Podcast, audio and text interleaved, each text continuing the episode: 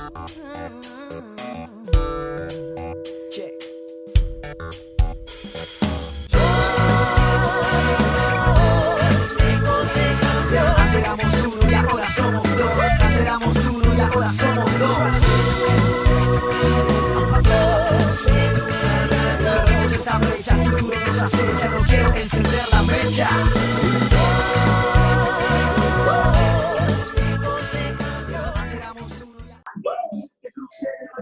Auspicia el programa de hoy.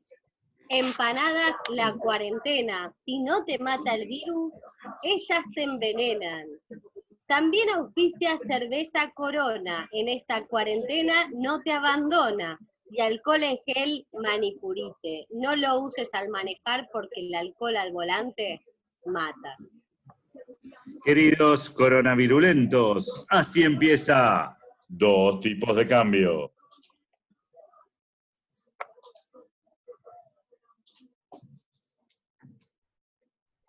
Sí, señores, dos tipos de cambio. Mi nombre, queridos agentes económicos representativos, es Pablo Mira.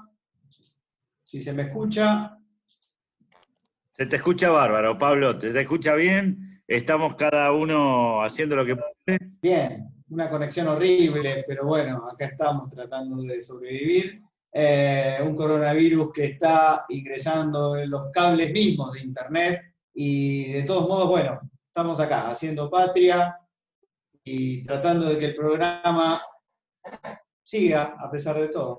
Quiero presentar primero a mi amigo, economista, matemático, estadístico, el hombre que inspiró a una generación, pero que se quedó sin aire y ahora eh, está a- ahí nomás de contraer la peor enfermedad. Gerardo Rockner con todos ustedes.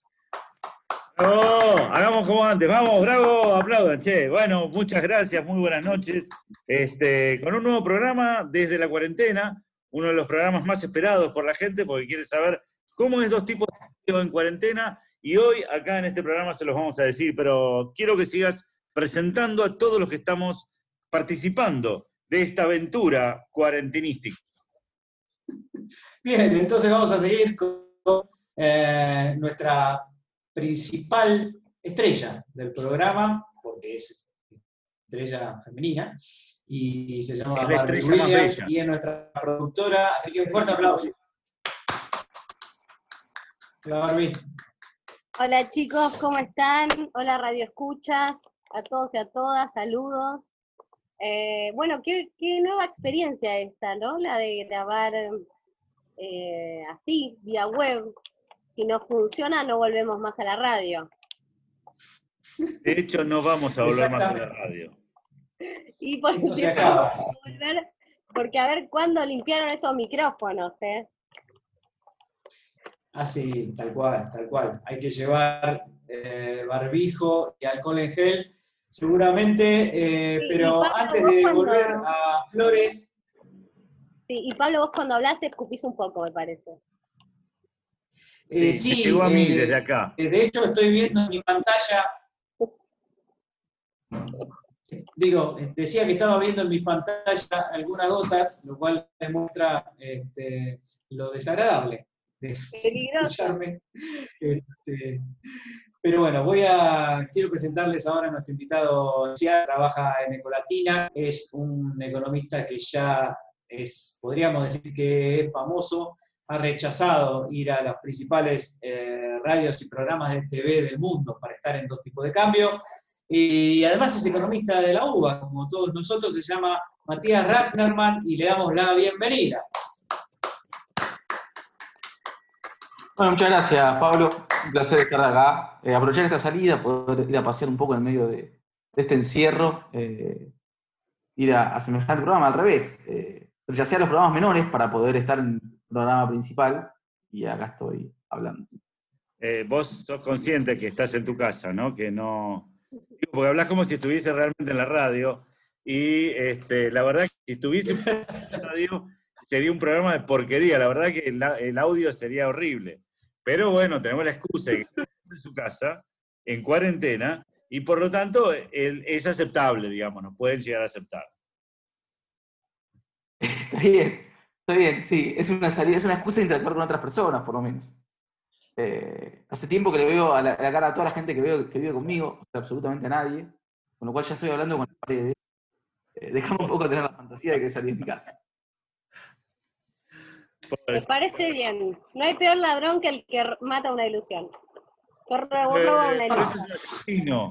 Ese es un asesino, el que mata, retirar. que roba, te- sí. Que roba. Bueno, Esto de verlos me... Es raro, es raro. este, Barbie, eh, hubo encuestas, hubo gente que opinó sobre el coronavirus, gente muy informada en Twitter. ¿Cuáles fueron los resultados? Bueno, la verdad que preguntamos cómo piensan que comenzó el coronavirus. Pusimos tres opciones, una es por murciélagos chinos, de origen chino, eh, o en el Pentágono también, o obviamente en Rusia, que es sospechoso que está por ahí y todavía no la liga mucho. Eh, y, la, y la gente respondió los murciélagos chinos. En primer lugar, los murciélagos chinos con el 61% sí, eh, de 152 personas que votaron, así que la verdad que muy contundente el resultado. Con, con Batman a la cabeza. Batman a la cabeza. O sea, después vino la idea del Pentágono y después al final Rusia, así que bueno, bastante progres nuestros, nuestros Oh. seguidores. Estoy choqueado, estoy choqueado. La verdad no lo esperaba. Este, Vos, vos seguramente votaste a Rusia, ¿no? no, yo no voté a Rusia. No voté a Rusia. Para mí fueron los Yo murciélagos. sí, eh, fueron los murciélagos chinos con Batman a la cabeza. Este, señores, eh, dos tipos de cambio. eh, tiene ahora que mandar al frente, como hacemos todas las semanas, a un tuitero, que va a ser nuestro tuitero de la semana. Esta semana le toca ni más ni menos que al enorme, literalmente estoy hablando, Martín Trombeta. Supongo que ustedes todos lo conocen. sí, claro, vino al programa. Sí, llamó a la radio. Sí, señor. Y además fue cronista de la AEP, si no recuerdo mal, durante noviembre del año pasado. Hizo una crónica excelente de la AEP, demostrando que no sirve absolutamente para nada. Y eh, hoy es elegido como el tuitero de la semana. ¿Por qué? Se preguntarán ustedes. Porque, ¿qué hizo esta semana? Bueno, les voy a comentar un poco las características de Martín Trombeta como tuitero. Algún día le tocará también al señor Ragnerman acá presente, pero hoy me voy a dedicar a Trombeta. Lo primero que quiero decir del señor Trombeta, quiero denunciarlo acá en dos tipos de cambio, es que es un cabeza de termo, un eh, hincha de River fanático, pero vieron que hay dos tipos de fanáticos. Están los fanáticos que lo son y son al mismo tiempo eh, divertidos, pero además se atan de alguna manera a la realidad porque entienden las limitaciones de, de ser eh, digamos, tan exagerado en sus apreciaciones. Pero el señor Trompeta no, es un cabeza de termo de esos que eh, tiran eh, frases sin ton ni son y eh, su frase, su, su- este, característica principal es la de eh, mandar fruta respecto a los pronósticos. Concretamente ha hecho dos pronósticos. Uno eh, lo hizo en el propio dos tipos de cambio, donde decía que cada vez que él iba a comer una picada cerca de la cancha de River, River no perdía. Eh, al fin de semana siguiente de estar en dos tipos de cambio, eh, efectivamente River perdió y él había ido a esta picada, de modo tal que eh, ya había fallado claramente como buen economista que es. Y la segunda predicción lamentable fue la que hizo hace pocos días cuando, en ocasión del fin de la Superliga, este, predijo con un 73% de probabilidades Sí, Eh, a mí me llegó que de chico era alérgico al orégano. ¿no? alérgico al orégano. Sí, sí, sí. Entonces le, co- le costaba el tema de la pizza, por las pizzerías siempre te ponen orégano. Les decís que no y te ponen orégano. Y la pasó mal, no comió pizza en toda la adolescencia hasta que se empezó a Interesante. él. Antes de seguir con más eh, detalles de su vida privada, eh, les quiero decir que además de ser un tuitero muy activo, eh, no usa memes en este caso, pero sí usa muchas fotos, fotos con amigos. O sea, tuite- tuitea muchas fotos con sus conocidos, generalmente comiendo asado, está un poco gordo, hay que decirlo esto, porque es la realidad.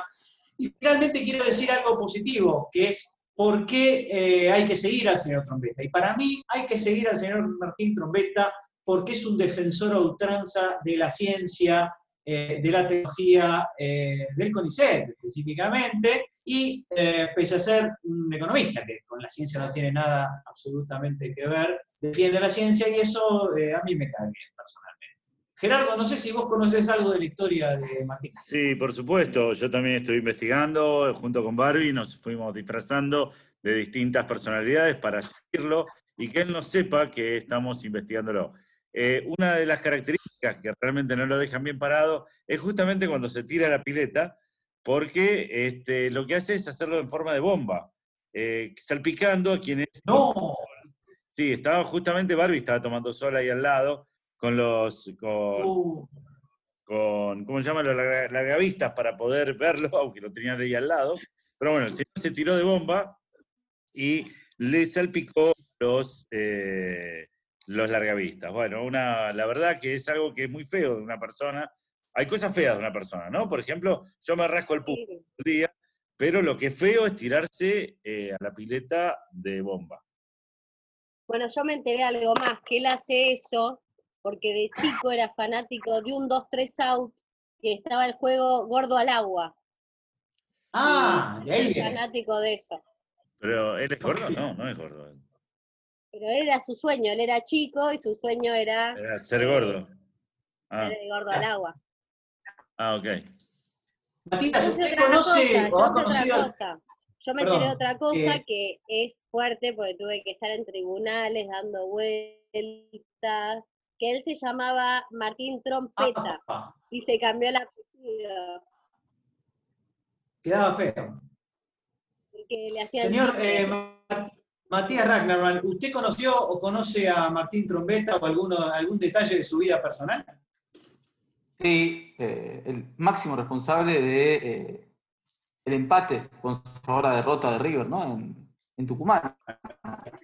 Fue empate, en realidad. Sin ningún tipo No de vergüenza. Martín, Libertadores en Perú, en donde estuvo presente, eh, decidió eh, exponer a todos los hinchas de River, eh, jugarse un par de seguidores más en Twitter eh, y arruinarnos a todos eh, hasta que vuelva al fútbol eh, este momento. Así que eh, mi enojo personal y mi encono eh, particular, eh, que ya se lo hice saber por la vía privada, eh, para con el señor.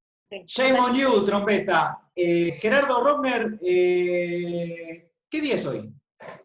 Hoy es 19 de marzo, gracias. Ah, eh, ¿qué, ¿de qué día es hoy? Bueno, hoy es un día importantísimo, es el Día Internacional del Hombre, señoras y señores. Día Internacional del Hombre se celebra cada 19 de, de- de marzo, precisamente. Pero bueno, en realidad este, empezó a hacerse desde el 19 de marzo a partir del año 1999. E incluso la directora del programa de Mujeres y Cultura de Paz de la UNESCO apoyó la iniciativa de elegir un Día Internacional para el Varón y la consideró, bueno, una excelente idea que proporcionara un poco de equilibrio entre sexos. Pero lo que quiero comentarles son los seis pilares del Día Internacional del Hombre. No sé si tienen un poco de tiempo, seguramente sí. No, murieron todos.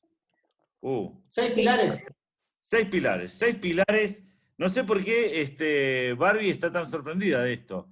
Eh, eh, tenemos tres pilares, pero bueno, eh, estos son seis. Uno, che, vi- ¿vivo todavía yo? Porque me parece que no sé si he muerto. Está perfecto, está perfecto. Ok, ok, vamos, vamos. Bueno, uno de los pilares es promover modelos masculinos positivos. ¿Qué tal, eh?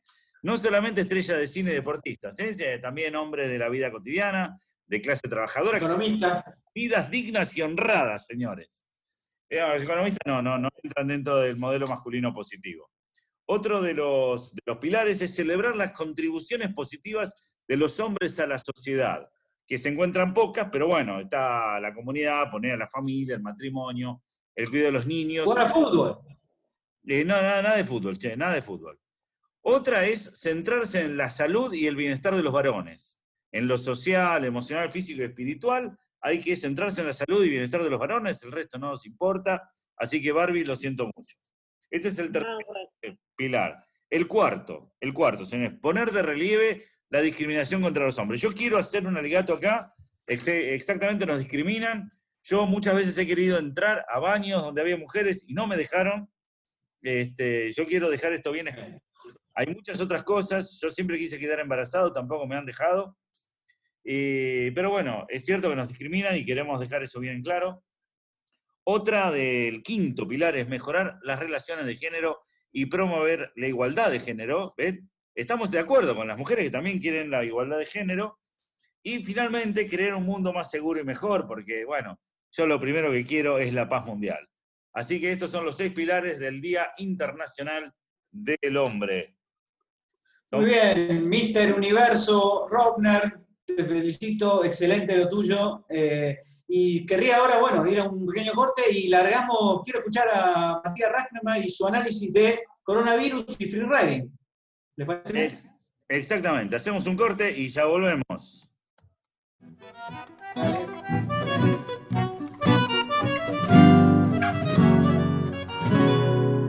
¿Cómo te puedo explicar lo que sufro cada día al hacer la auditoría del proceso que llevas? No hay valores ni sistemas, no tenés ningún papel que refleje lo que haces y las cuentas no te cierran. Qué contento se te ve cuando ves Bueno, performance. Estamos de vuelta en dos tipos de cambio con nuestro invitado especial, eh, Matías Rachnerman, desde eh, el Hospital Malbrán. Eh, Matías, eh, la verdad que para hablar del coronavirus, eh, nada mejor que un economista, ¿eh? esto ya lo saben todos.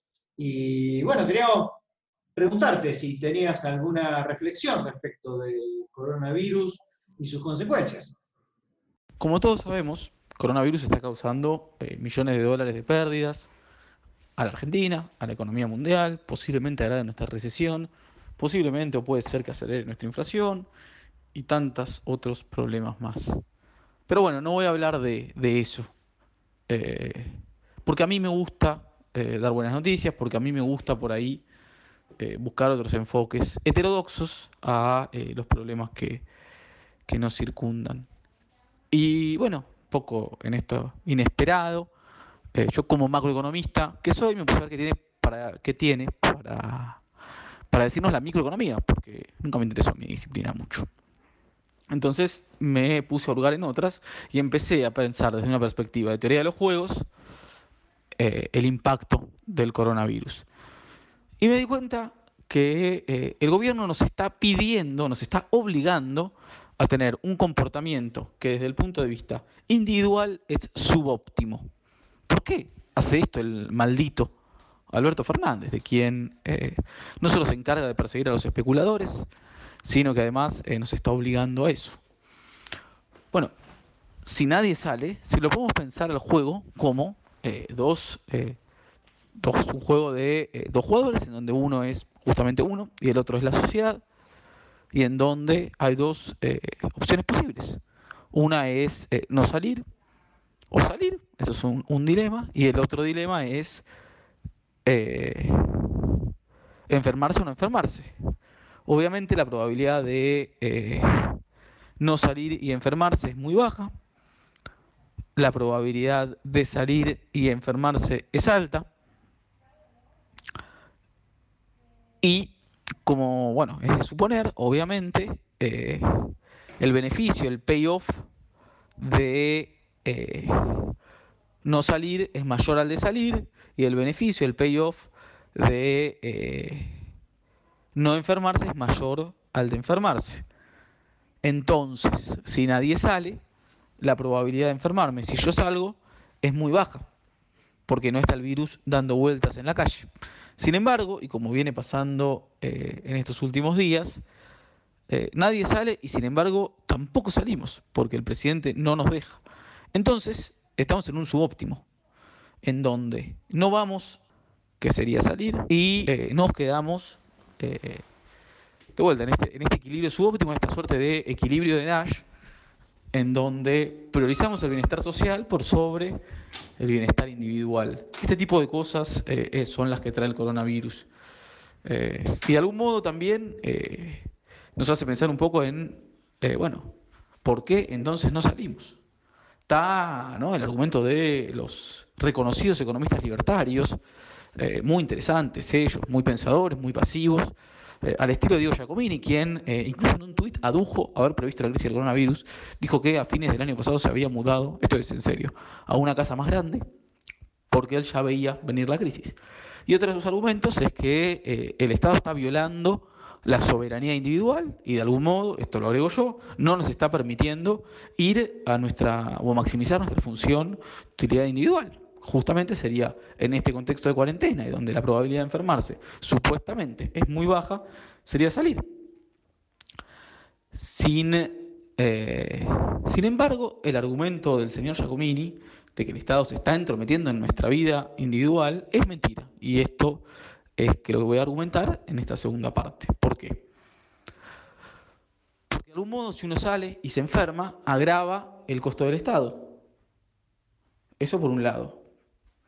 Porque aumenta el riesgo de contagio, porque aumenta o puede ocupar una cama en un hospital público y demás. Es como la obligatoriedad de usar el cinturón de seguridad hay que decirlo, bandera que el Partido Libertario tenía como dar de baja. Es decir, si yo me quiero morir, déjame morirme. Si yo quiero ir a un riesgo, déjame ir al riesgo. Pero bueno, de vuelta, ¿cuál es el problema con esto? Bueno, si uno no usa el cinturón de seguridad, las chances de terminar en un hospital después de un accidente son mayores. Si esas chances son mayores, las chances de provocarle un costo al Estado, un costo adicional al Estado, son eh, mayores. Y después, eh, lo mismo pasa eh, en esta situación. Entonces, de algún modo, el Estado se pone por encima de la soberanía individual, por encima de nuestra bendita función de utilidad y, bueno, nos termina generando este subóptimo, este equilibrio subóptimo.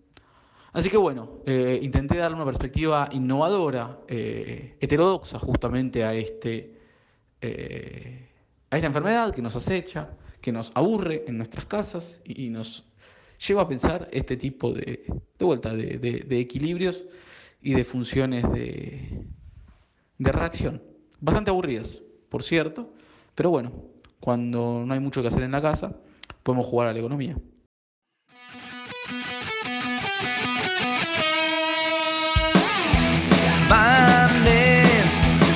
Lucas. My expectations are rational. Markets are in equilibrium. Listo, ahí está.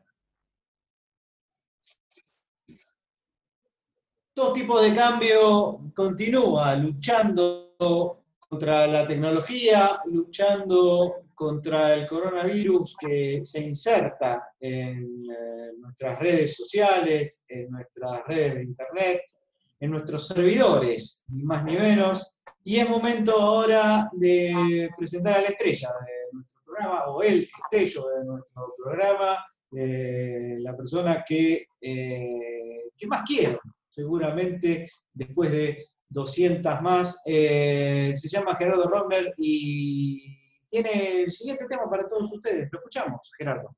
Muchas gracias, Pablo. Bueno, un poco quería hablar, dado que tenemos este tipo de, cuarentena y de virus y esta cosa tan extraña en el mundo. Eh, recuerdo allá por este, el 2008 que tuvimos una brutal crisis financiera, este, en momentos en los que, momentos antes, todo el dinero era una cosa increíble, cómo fluía todo barro, y de pronto viene una crisis de la hostia que deja el culo eh, para arriba de todo el mundo. Entonces, a partir de ahí, la gente trató de anticiparse a la aparición de estos eventos que eh, Taleb denominó cisnes negros. Este, bueno, la verdad que esto todo el mundo querría poder predecir este tipo de, cisnes, pero ahora, eh, la semana pasada, sin ir más lejos, el Banco de Basilea sacó un título, un paper, digamos, que se llama El Cisne Verde, ¿sí? Eh, una investigación hecha por varios economistas, eh, y toma la figura del cisne negro, y crearon la metáfora de un cisne verde, que por, lo menos cisnes negros algunos debe haber por ahí, pero cisnes verdes no, para referirse a una crisis financiera provocada por el cambio climático. eh, o sea, la explicación de esta gente es básicamente que los cisnes verdes son eventos con un potencial extremadamente perturbador desde el, desde el punto de vista financiero, pero generados a partir de una, este, una crisis ambiental. Entonces hay fenómenos meteorológicos. Perdón, perdón, perdón, perdón, perdón, Gerardo, perdón, perdón, perdón, perdón. Eh, te voy a pedir que pongas la cámara un poco más hacia abajo, porque te está viendo la frente nada más. Ahí está. Ahora Sí, pero sí. de todas formas-. Es indistinto. Pero yo te estoy escuchando. Claro, la cuestión es escuchar, Pablo, no, no que me vean, digamos. Este, pero bueno, ok, listo, va- vamos por ahí. Este, lo cierto es que tuvimos los casos. no te estaba escuchando. ¿Qué pasa ahora? Hola, Ahí está. ahí está, ¿qué? ¿Me escuchás? Dale, dale. Bueno.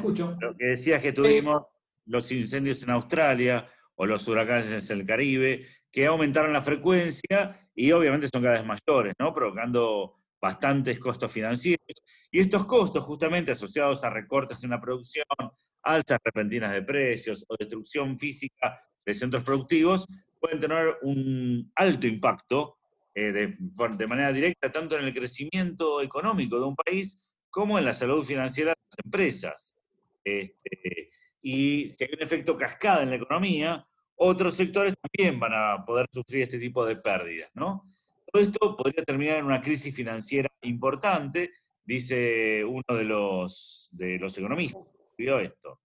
Eh, bueno, a ese escenario se suman otros riesgos que eh, se llaman riesgos de transición, los cuales, los cuales son bastante peligrosos. Por ejemplo, estos ocurren cuando hay un cambio abrupto en las regulaciones, como, podría ser una repentina prohibición para extraer combustibles fósiles o para operar determinados, eh, determinadas monedas, o si se produce un cambio inesperado en la percepción del mercado y, por ejemplo, los dueños de ciertos activos financieros deciden deshacerse de ellos repentinamente.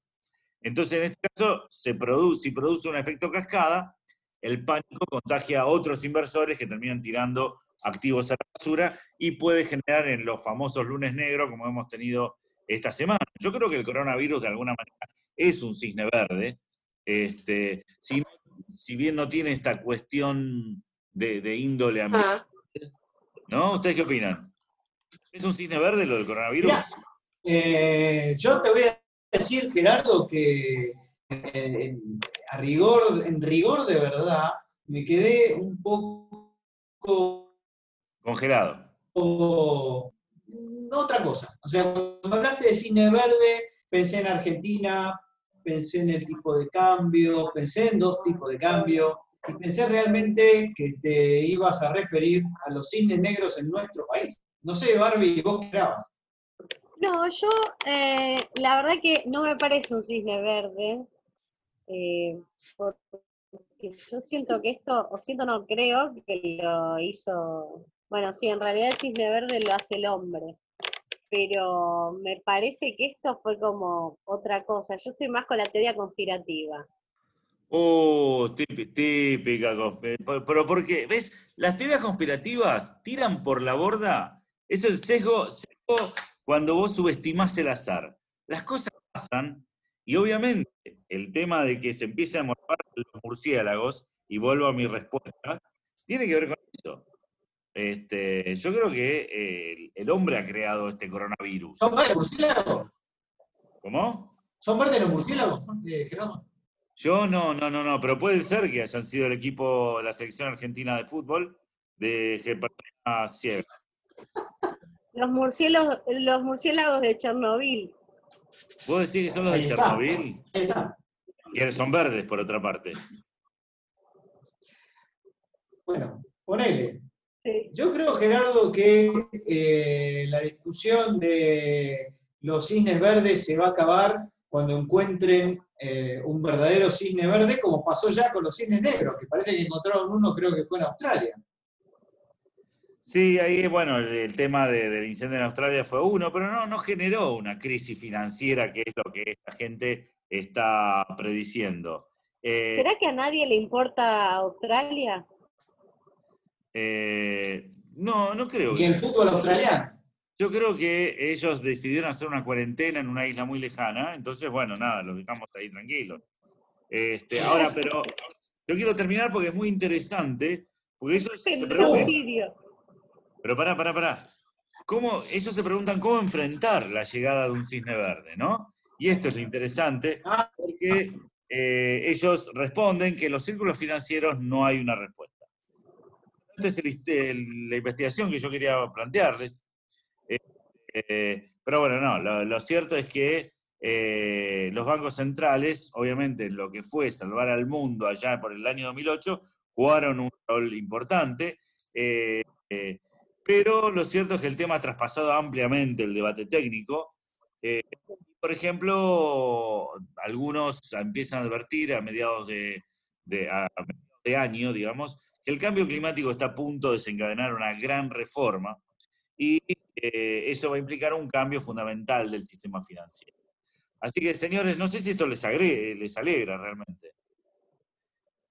A mí me pone muy contento eh, y creo que, bueno, es la mejor noticia que hemos tenido en los últimos días, Gerardo, después de, de tanta mala onda, ¿no? Por suerte has venido a dar un poquito de alivio, un poquito de alegría y un poco de esperanza al pueblo argentino. Te lo ¿Vos agradecemos. Sí, sí, sí, particularmente Esperanza. Eh, claro, Verde esperanza. Muy bien, muy bien. Bueno, pero no, para que no todos sean eh, cosas lindas, les voy a decir que hay cinco grandes riesgos que tienen los, los cisnes verdes, ¿no? Este, por un lado, el riesgo crediticio. O sea, ustedes vieron que el cambio climático puede inducir un deterioro en la capacidad de los deudores para pagar sus compromisos. Además, eh, eh, fíjense cómo está lo que está pasando ahora con el coronavirus. Muchos de los que tenían que hacer trabajos este, monotributistas o incluso eh, gente que estaba en negro, bueno, no puede trabajar, no le van a pagar si esa, si la- por ejemplo, un taxista. Si la gente deja de viajar y es yo, un taxista, lo hace pelota. Todos los profesores de gimnasia, por ejemplo, están cerrados todos los que les pagan por hora. Están cerrados todos los gimnasios. Esa gente, si tenía un préstamo, va a empezar a entrar en mora. Este, ese es uno de los grandes riesgos. El riesgo de mercado, por supuesto, si hay un cambio brusco en la percepción de rentabilidad de los inversores, eh, pueden producirse muchas ventas rápidas de activos. El riesgo de liquidez también podría afectar a los bancos. Eh, en fin, riesgo operativo se produce cuando, producto de un evento climático extremo, las oficinas, los sistemas informáticos o los centros de datos pueden verse afectados. Y finalmente el riesgo de cobertura, que en el sector de las aseguradoras podría desencadenarse una cantidad de reclamos mayor a la esperada, poniendo en jaque a estas empresas aseguradoras que en situación normal hacen mucha plata. Bueno, este es el informe que quería decirles para que se queden contentos, para que vean que no todo es, eh, eh, no todo es negro, algunas cosas son verdes. Señores, Gerardo Rovner, eh, lo mejor que nos queda eh, en esta Argentina eh, golpeada por los virus, se está yendo con cada vez menos luz y enseguida volvemos con más dos tipos de cambios. Chao.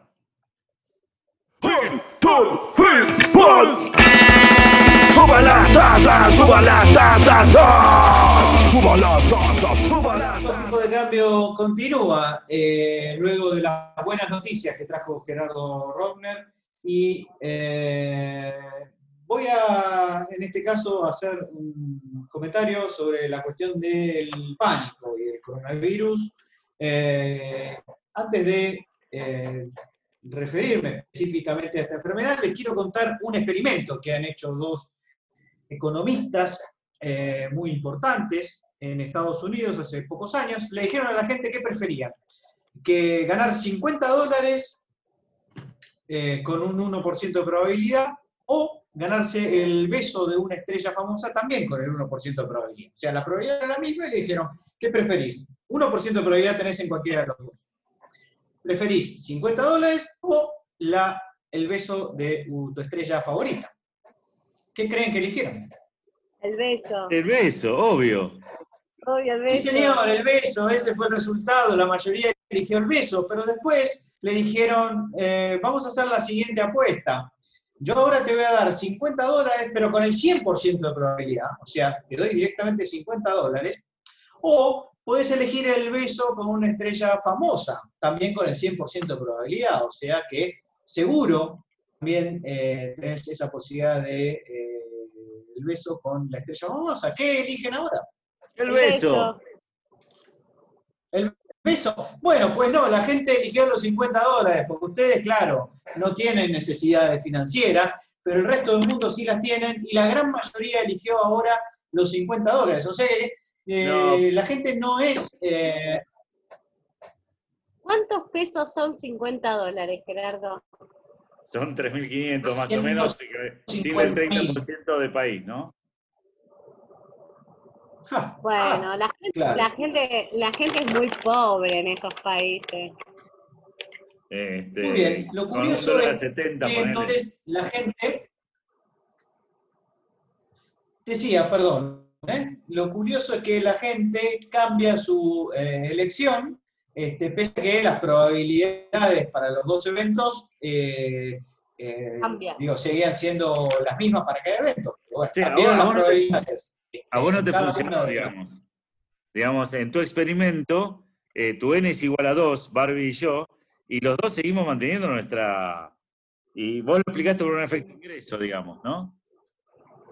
Eh, en este caso el, el N se equivoca, como ya sabemos que ocurre frecuentemente en nuestro programa, y lo que estamos observando aquí es una especie de negación de la probabilidad. O sea, cuando la probabilidad cambia, pero es muy chiqui- cuando es muy chiquitita, vamos a el evento eh, que estaría bueno, pero cuando la probabilidad es segura, ya por ahí vamos a lo seguro y decimos, no, prefiero la guita porque puedo hacer más cosas. La gente cambió. Y eso que el monto es bajo. Y eso que el monto es bajo. Si vos me decís, Exacto. Que el monto es bajo, dólares. porque si fueran 10 mil dólares es una cosa. Claro, son 50 dólares. Cambió tanto. hasta, hasta una pau- pauper como, como, como Barbie te dice que es mejor el beso de la... eh, eso que ella, mira, ¿ves? Está transmitiendo desde, desde Lugano. Ahí está. Bien, eh, continúo porque esto sigue. Eh, hay otro experimento en donde eh, también hay un rol para la elección de dos opciones, pero en este caso las opciones son negativas en vez de positivas. En la primera opción se le dice a la gente que podría recibir con un 99% de probabilidad, o sea, casi seguro, una descarga eléctrica, que no es, digamos, mortal, pero muy desagradable. Y Ah, o si no, una multa de eh, 20 dólares, también con el 99% de probabilidad. Eh, ¿Qué creen que, o sea, que se podría pagar si ustedes quieren para evitar la descarga eléctrica? Se entiende esta, esta elección. ¿Qué creen ustedes que pasó? ¿Qué eligió la gente? ¿La descarga eléctrica o la multa de 20 dólares? Eh, la descarga eléctrica. La multa. Bueno, los dos tienen razón porque fue 50 y 50, así que en mi n igual 2 hemos logrado replicar este experimento. Pero fíjense qué curioso. ¿Qué pasa si yo... gracias, gracias. No, no, es ¿Qué que vos, pasa? para, para, vos lo replicás cuando te conviene, la otra vez te había dado distinto. Bueno, estos son los resultados, señor. No le gusta, tengo otros. Bien. Eh, pero ahora le hicieron la misma propuesta a la gente, pero la probabilidad 99%, o sea, casi seguro que te, tiraban la electrocución o la multa, le dijeron, bueno, pero ahora es solamente un 1% de probabilidad. ¿Cuánto pagarías para evitar la descarga eléctrica con un 1% de probabilidad? ¿Y cuánto pagarías para evitar una multa de 20 dólares con un 1% de probabilidad? Y ahora la gente consideraba que le convenía más pagar contra la descarga eléctrica que contra la multa. O sea, el miedo a algo desconocido hizo que la gente decidiera pagar más para evitar la multa, perdón, para evitar la descarga eléctrica que para evitar la multa de 20 dólares. De hecho, la gente dijo, ya, voy con vos, Gerardo, que eh, pagaría 7 dólares para que no le descarguen eh, una electrocución con 1% de probabilidad y solamente un dólar para evitar eh, entrar en esta eh, lotería en donde tenías un 1% de probabilidad de pagar 20 dólares. ¿Qué me cuenta? Eh, a ver, yo no entendí bien. La primera vez era si vos preferías que te den una descarga eléctrica con un 100% de probabilidad o pagar una... 99. Bueno, está bien, 99. O pagar una multa de 20 dólares con un 99% de probabilidad. Y era 50 y 50. O sea que si, si vos elegías el, eh, la descarga eléctrica, Claro. seguro te ibas a tener una descarga eléctrica. Ahora, cuando elegiste un 1%, Sí. ¿están dispuestos a pagar 7 dólares? No, no. La gente no está bien. 7 dólares para evitar la descarga eléctrica. Eso fue lo- Pero con fueron los resultados que... ¿Pero 1% dónde de la hicieron esa encuesta? Y la razón fue... eh, ¿Cómo dónde la hicieron? En la UBA, en fue Somalia Facultad de del Ciencias Norte. Económicas. En Somalí, mitad en Yep, lo hizo en Yep. Fue Pablo, mira. ¿Cómo? ¿Lo hizo Yep? ¿La entrevista? Eh, y él participó en el diseño, pero no hizo la encuesta. Eh, bien, ahora la pregunta es, ¿qué tiene que ver esto con el coronavirus, no? No pensé que tenía que ver con el coronavirus. Tiene que ver porque en el coronavirus hay un desprecio, señor Rogner, y en especial esto le corresponde a usted, por la probabilidad. Hay un desprecio por la probabilidad. La gente, al tener pánico de que se puede contagiar, suele sobreestimar la probabilidad de ser contagiado por el virus, así como a veces hay gente que sobreestima la probabilidad de morirse en un accidente de avión, ¿no es cierto? Pero esto no lo digo yo, estos problemas de, este, de los pánicos sociales y el, el miedo a probabilidades muy bajas eh, han sido estudiados por un sociólogo llamado, esto es real, Henry Quarantelli. Buah, no. Ay, qué casualidad. Henry Un italiano, sí, un Henry italiano. Quarantelli. Exacto, en la casa. Mamma estuvo mía. y escribió en los 70 un libro explicando estos pánicos sociales. Y en 2019, más recientemente, la socióloga Kathleen Tierney, Tierney, una Tierney, eh, escribió el libro Disasters, en donde justamente también habla de los pánicos sociales. Bueno, ustedes dirán, bueno, y- pero esto, ¿cuál es la conclusión de todo esto? Bueno, lo interesante de todo esto es que esto que les acabo de contar no es otra cosa que un post, una nota que escribió un gallego, un español, seamos serios, seamos respetuosos, Sí, llamado Manuel Conte. Manuel Conte escribió este post el día 5 de marzo y a continuación de explicar esto que yo les acabo de explicar, el señor Conte, muy suelto de cuerpo, indicó que pese al pánico que podría generar y al mal cálculo de, de probabilidades, los españoles hasta ese momento se habían comportado muy bien porque no habían eh, tenido pánico, porque no se habían preocupado por el virus y porque habían respondido de una manera más que racional. La cantidad de casos de coronavirus que había en España cuando escribió Manuel Conte, que es un español, era de 283 casos.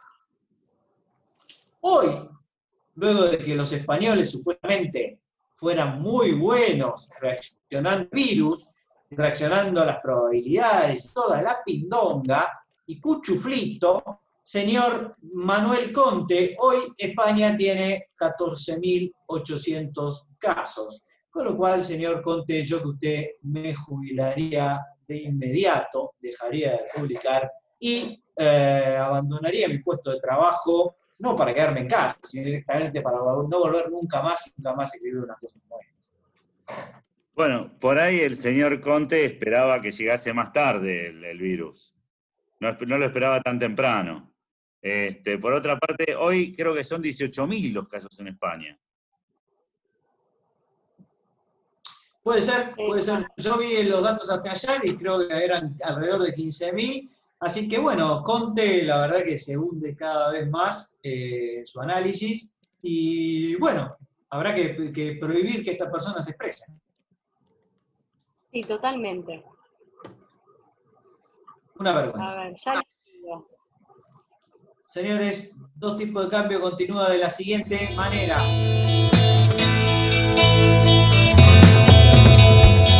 Estoy parado aquí en el mismo lugar. No tengo a dónde ir, soy siempre igual acá.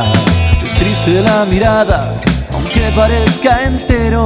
Si haces mi derivada, te va a dar siempre cero. Móveme hacia adelante, en tiempo y en distancia.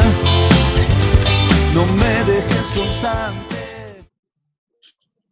Angelical, eh, Bárbara Williams, estamos viendo en este momento, y esa cara monstruosa de Gerardo Rodman. Yo, como siempre, eh, el medio, Corea del Centro.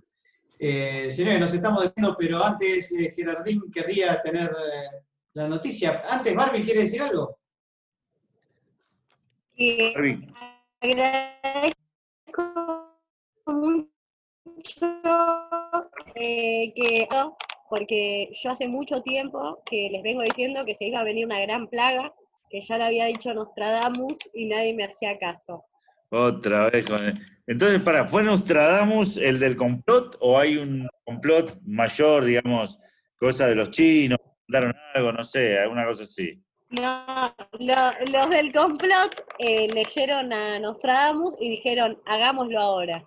Vos decís que los de, pero Nostradamus vos sabés autocumplido. Pará, pará, pará, pará. Vos sabés en qué siglo estuvo Nostradamus, ¿no? Barbie. Barbie, 55 lo escribió. ¿Qué no te escucho. En 1555 escribió su profecía. Exactamente, siglo XVI. Así que la gente del complot de ahora no habrá ido casi 500 años para atrás. Agarrar un libro y hacerlo, sí. No, está bien. Lo que pasa es que por ahí ellos tenían un DeLorean. No, está bien, puede ser. Pero con un DeLorean vos llegás a cualquier lado. Obvio, obvio. Gerardo me ¿Hay noticia extraña. insólita o no? Sí, ay, claro que hay una noticia insólita, una noticia insólita que nos quedó colgada del final de la temporada pasada. ¡Ay, qué bárbaro! Bueno, parece que un nene, Muy bien. gracias, gracias. Parece que un nene llamó a la policía para denunciar que no le gustaron los regalos de Navidad. Eh, parece que esto ocurrió en Alemania, el menor frustrado porque Papá Noel no cumplió con la lista de regalos que le había solicitado, eh, marcó el número de emergencias y se quejó muy desoladamente. Este, es más, los oficiales llegaron y encontraron al niño muy enojado. Este, el pibe les explicó que no recibió ninguno de los regalos que había pedido. Estaba indignadísimo el chico. Bueno, eh, decidieron, lo- los uniformados, porque son alemanes, ¿viste? Le siguieron el juego al pibe. eh, examinaron la lista inicial, le compraron, la compraron, la compararon con los regalos que habían llegado y recurrieron a la mediación familiar. Los, los- alemanes son así, ¿viste? O sea, ellos te hacen todo, te, te siguen el procedimiento hasta el final, por más que sea una ridiculez. Así que, chicos, si reciben un mal regalo para Navidad, saben que pueden quejarse al 911. Bueno, ahora salió un video de un nene que la madre le dice, bueno, igual tenés que hacer la tarea eh, por vía web, nos mandan la tarea. Y el nene gritando, Alberto dijo que no hay que ir al colegio. Y así como un nene muy caprichoso, está para llamar a la policía. Exactamente. Y yo Sí, quiero sí. agregar, quiero agregar una amenaza para el señor, eh, ese señor vestido sospechosamente de rojo, digámoslo, que es Papá Noel. Y quiero decirle, Papá Noel, cuidado porque la gente de Gualeguaychú dijo que te podías morir. Después de esta noticia, corres muchos riesgos. Cuidado con el coronavirus. Uy, sí, cierto, cierto. Bueno, o sea que esperemos que no dure hasta el 25 de diciembre esta malaria. Señores, este tipo de cambio se repite entonces. Gracias Barbie por habernos acompañado en todo el programa. Gracias Gerardo, gracias No, Matías que ahí estuvo un rato con nosotros todo muy inestable, pero finalmente eh, lo logramos una vez más y supongo que el jueves que viene nos volvemos a encontrar. Sí, como todos los jueves. Sí. Chao. En dos tipos de cambio.